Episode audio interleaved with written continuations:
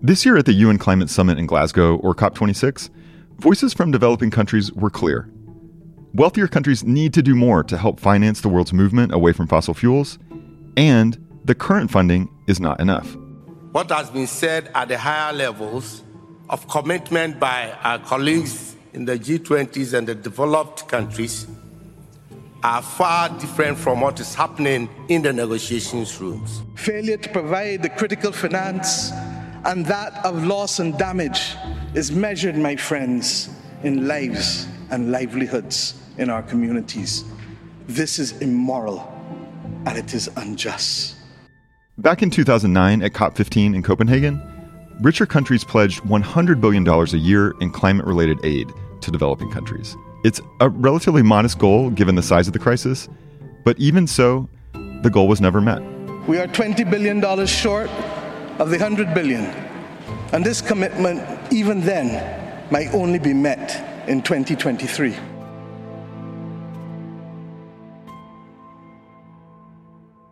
Every year we participate in sessions and we don't see any good results. Mamadou Honadia has been facing these inequities for decades. He is from the West African nation of Burkina Faso. Since 1991, he's been attending climate negotiations representing his country and a group of nations that hold similar interests. We say in French, c'est un peu trop. It's a bit, a lot for us to continue talking, talking without concrete results or concrete outcomes. Burkina Faso is only slightly larger than the state of Colorado, and it's smaller than Florida in terms of its population. Its GDP is one of the lowest in the world, with the average citizen earning less than $1,000 a year. About 80% of the population in this landlocked country survives on subsistence agriculture. And according to Honadia, this connection to the land is what makes Burkina Faso so vulnerable to the climate crisis. During the hot season, starting from March, many cattle die because of climate change, I may say. They cannot support the high temperature. Concerning also water resources, if you dig a well, uh, you will go more than 50 meters in order to get water. Beyond the $100 billion pledge, a global conversation is emerging around the subject of debt relief. The thinking goes that if developing countries are saddled with too much debt, they can't afford the upgrades needed to respond to the disasters that the climate crisis is bringing and to green their economies.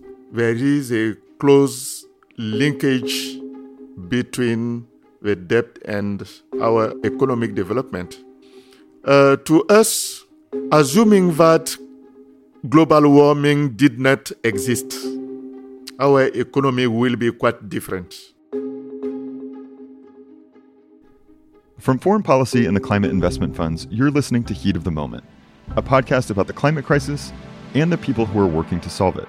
I'm John Sutter. In a few minutes, we're going to hear about a recent debt restructuring deal that could be a game changer for Belize and potentially a model for other countries. But before that, one final word from Mamadou Honadia. It's estimated that countries classified as being part of emerging and developing markets are collectively carrying an astounding $11 trillion in external debt. It's sometimes hard to fathom numbers that big. In Burkina Faso, that number is around seven and a quarter billion dollars, which is about a quarter of the country's GDP. That's a problem for a lot of reasons, but an important one is that it makes it difficult for the country to respond to global warming. I cannot say that uh, climate change is the only uh, reason why the, the, the, economic development is bad in Burkina. I know that uh, governance is also uh, something to take into consideration. But what we cannot control is global warming. Climate change is one of the most important uh, source of uh, events that influence negatively, you know, the economy. The argument that debt is holding countries back is gaining traction, and it's led to some changes. The most recent example is in Belize. The country, which is known for its coral reefs and tourism, recently secured a deal to restructure its debt. Working behind the scenes was Julie Robinson. She's the Belize program director for the Nature Conservancy, a global environmental nonprofit. Long before she ever got into the world of international debt restructuring, she fell in love with the natural beauty of her home country. Almost all my childhood memories was really out on one of the islands just off of Belize. It's called Ambergris Caye. Back then, it was a sleepy fishing village, um, and both my parents' side, they've had these linkages um, to fishing families and to sailing families. So that was part of my exposure. And one of my earliest memories was being out there and seeing a scuba diver for the very first time. For me, what that meant was, wow, you can actually breathe underwater. So I'd been swimming and I'd been snorkeling, but then to be able to stay underwater was just, it blew my mind.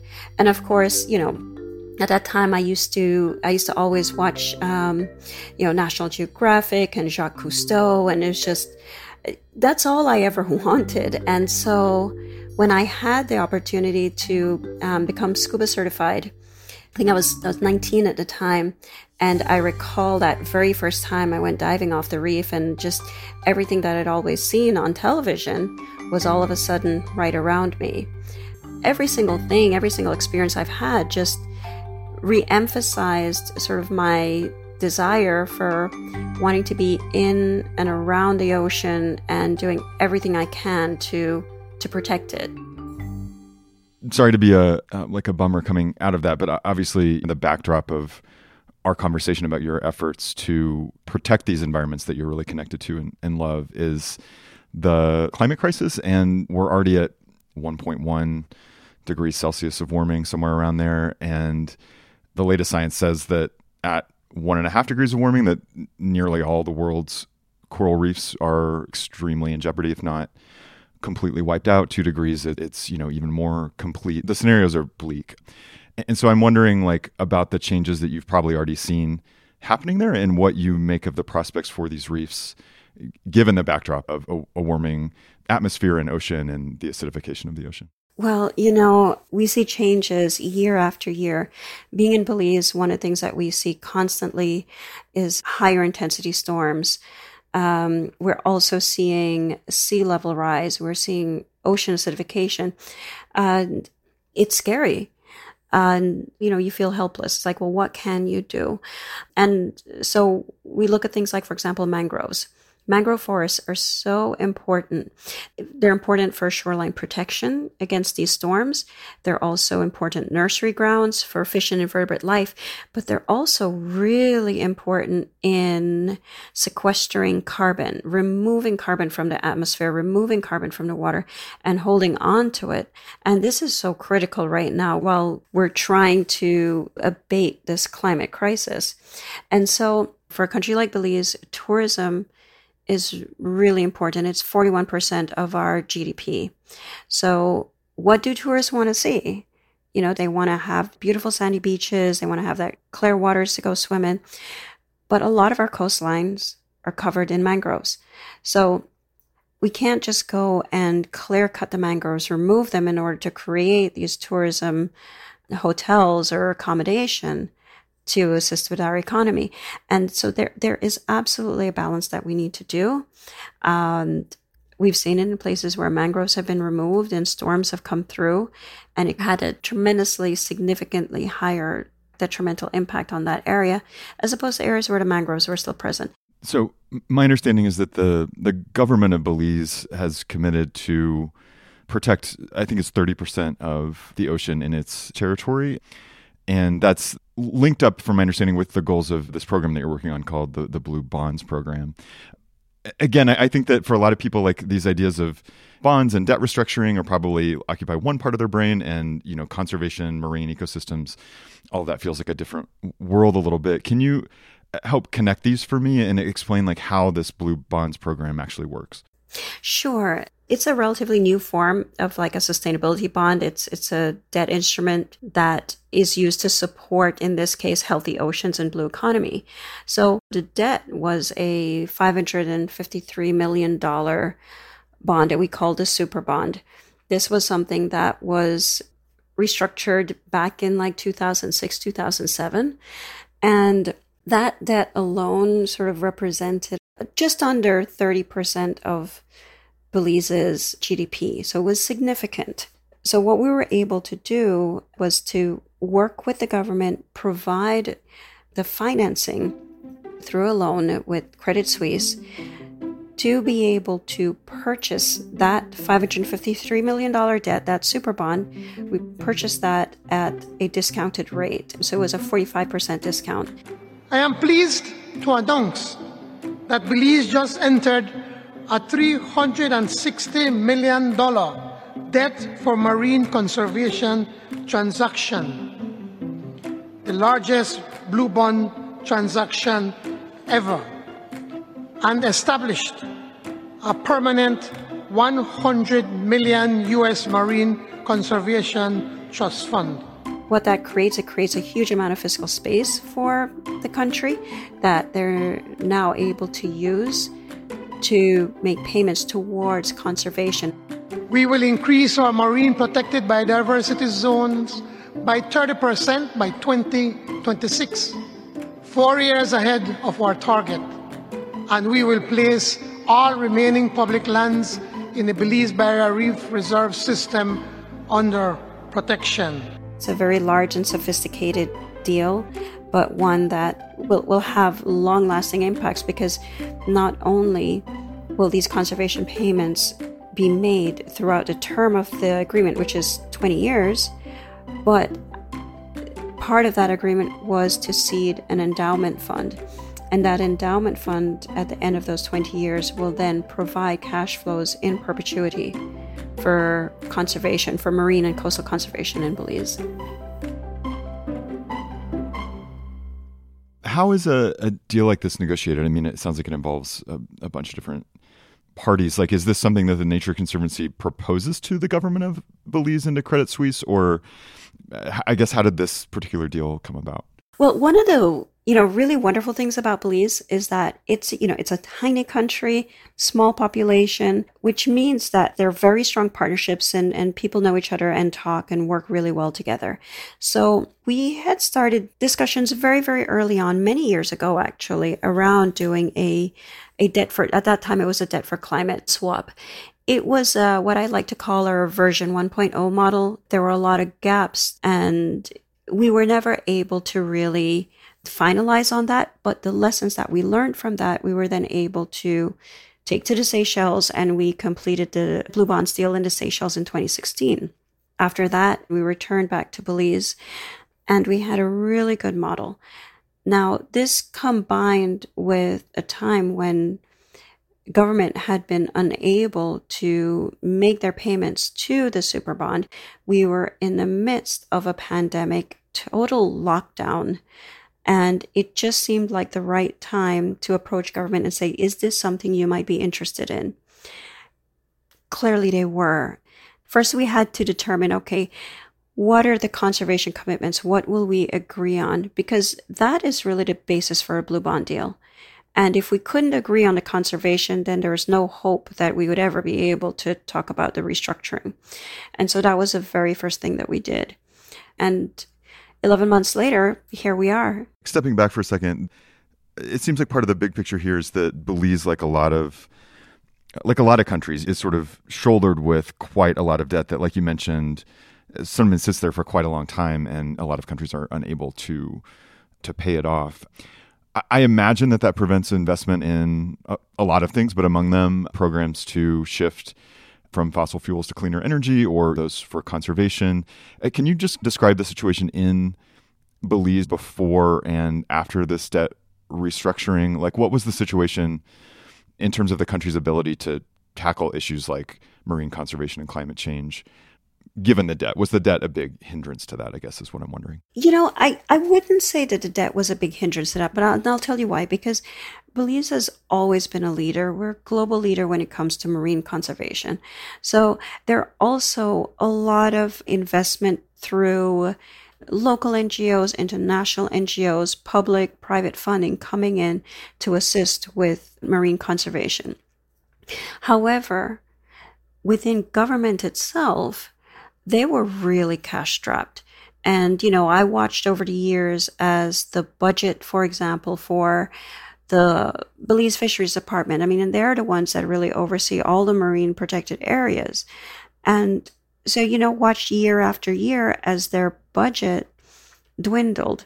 Now there will be funding flows to actually be able to enforce regulations, to be able to be on the water and monitor activities, to take both our existing protected areas, expand those so that we have larger areas to protect important reef sites and important fisheries and important habitats, but then also have the funds to be able to manage them. So I would imagine that one group of people in Belize that might be concerned about this shift would be people who are employed in fishing, right? Like if you have 30% of the, you know, the country's ocean that is all of a sudden I'm assuming unavailable to to people who, you know, fish the oceans. I imagine that, that some people are reacted negatively to that. Like what is the situation there? Do you think that this will have an impact on the fishing industry in Belize? Well, I actually anticipate that it will have a very positive impact on the fisheries industry in Belize.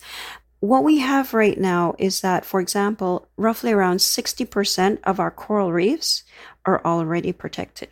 So when we look to expand protected areas, we're not going to be looking in those areas. We're looking for representation. We want to make sure that those habitats that are least protected are the ones that get protected. And as we go about identifying these areas, the fisheries industry and that sector will be an important stakeholder that will be a part of that process to identify okay here are important sites that need protection here's an important site that you know what we depend on that for our livelihoods but the other part of this deal it's it's not just about protection but it's also about improving overall management and governance because a lot of the impact on the fishery sector that we're seeing right now is from illegal fishing. And it's not illegal fishing that's coming from Belizeans, but it's really illegal fishing that's coming from outside international vessels coming in and fishing in our waters when our local agencies don't have the resources to be able to go out there and monitor and enforce the regulations. So that in itself is going to help our local fishers. But also involved in this is that whenever we do any kind of protection strategy, we need to make sure that people are not being impacted in a negative way. So, you know, one other critique of this idea is standardization. Um, green bonds, from my understanding, have been around maybe a little bit longer than than blue bonds. Green bonds being, you know, promoting investments in climate mitigation or adapting to the the climate crisis. And there's been quite a lot of criticism around sort of whether those programs are as effective as they claim to be. And I think kind of more to the point that there's just a wide range, right? Like some probably are quite effective, but others aren't. And there's not much of a, of a standard in terms of, you know, exactly what gets done with that money. I wonder how you would address people who might have those concerns about blue bonds as well. Sure. Well, you know, I think an important part of that is for people to understand that it's not up to government it's not up to the Nature Conservancy. You know, it's not up to any single group to decide how these funds are invested into marine and coastal conservation in Belize. What we're doing is, we know we'll be setting up an independent conservation fund. It will be driven by stakeholders and it will include government and non government, but it will be non government led and non government majority. And We've set up a lot of safeguards in there to ensure that, first of all, the funds are flowing to where they need to go and they're flowing towards meeting these commitments. One of the wonderful things about Belize, again, being a small country, is that there are lots of watchdogs and there are lots of NGOs and various groups in different sectors, tourism sector, fisheries sector, you know, as well, will be keeping a close eye on how this is implemented. I think that there's this sentiment that seems to be getting more traction that debt is holding back or is an unfair like sort of burden on some lower income countries and holds them back from being able to invest in uh, you know adapting to the climate crisis or like you mentioned investing in programs that help shift off of fossil fuels and towards renewable forms of energy i think just the lowest income countries according to the World Bank, owe external debt of 860 billion. So I, am wondering, like in in the big picture, what you think should or shouldn't be done globally about this debt burden. um, um, for countries who are dealing with the effects of climate change?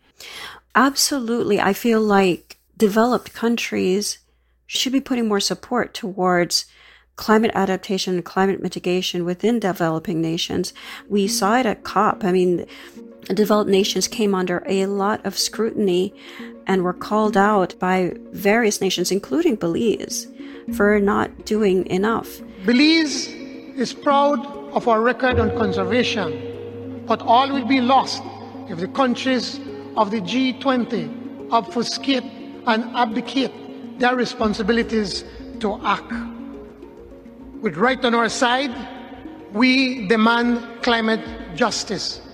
We demand immediate action, ambitious action to save our planet. When you compare and you look at what the smaller developing nations are doing in order to abate this climate crisis, we are really not the ones that are contributing to it. In fact, it's on the contrary. You know, we're Belize, for example, I mean, we have 60% of our land is forested, 40% of our land is within protected areas. So, you know, when you when you compare that to the larger developed nations and the amount of emissions, you know, that's being reported, it seems kind of ludicrous that they're not doing more. Developed countries must not only deliver but increase their commitments on climate finance. 100 billion US dollars per year can only now serve as the baseline funding for adaptation must be dramatically increased. At a minimum, developed countries need to more than double public finance adaptation. So I think two things. First of all, more investment into funding, for example, deals like this, where you can reduce the debt burden of a smaller nation that's very high in biodiversity or high in natural resources to be able to help to abate that climate crisis. But then they also need to reduce the dependency on fossil fuels and invest more in sustainable energy. And that's one of the things that we're looking at right now. I mean, so how can we transform, for example, our public transportation system and looking at the possibilities of starting to have electric buses, for example?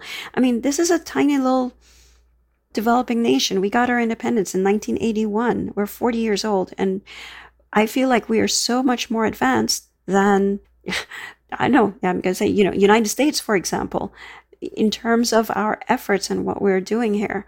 So I really think that those developed nations should look to us for, as an example and invest more.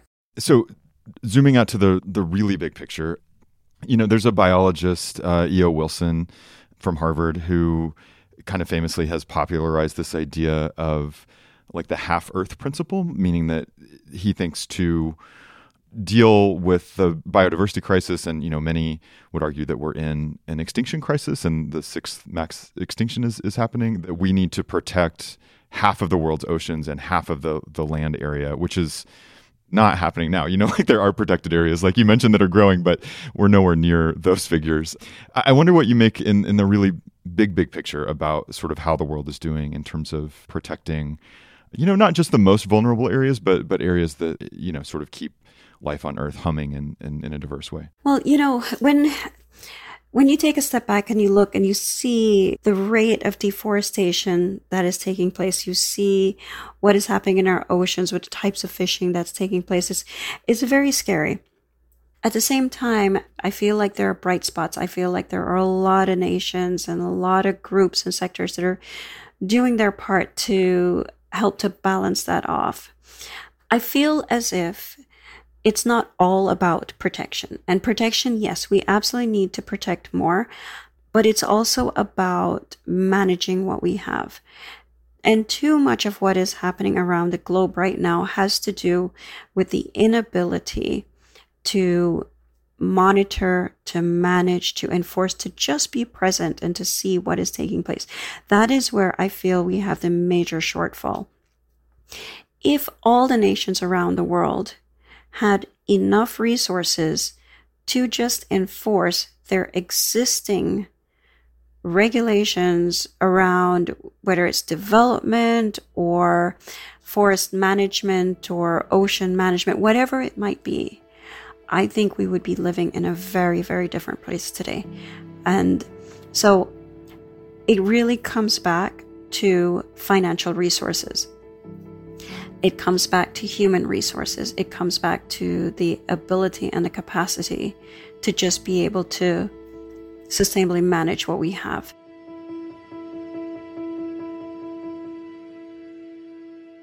That's Julie Robinson, Belize Program Director for the Nature Conservancy. Our thanks to Julie and our previous guest, Mamadou Honadia, a climate negotiator from Burkina Faso. Next week on the show, we wrap up this season of Heat of the Moment with the story of how Shell was taken to court in order to clean up its act. And if you think that's extraordinary, just wait until you hear who the plaintiffs were. It's kind of weird, of course. I used to go to high school and was just like, at one hand, busy with learning for my math test, and at the other, busy taking a multinational down. That's next week on the show. Heat of the Moment is a partnership between foreign policy and the climate investment funds. Our production staff includes Rosie Julin, Rob Sachs, Scott Andrews, Dan Ephron, Laura Rosbrow Telem, Claudia Tatey, and Zimone Perez. The Climate Investment Funds is a nonpartisan champion of climate action. Political views and opinions expressed in this series do not necessarily represent those of the Climate Investment Funds, foreign policy, or their partners. Thanks for listening.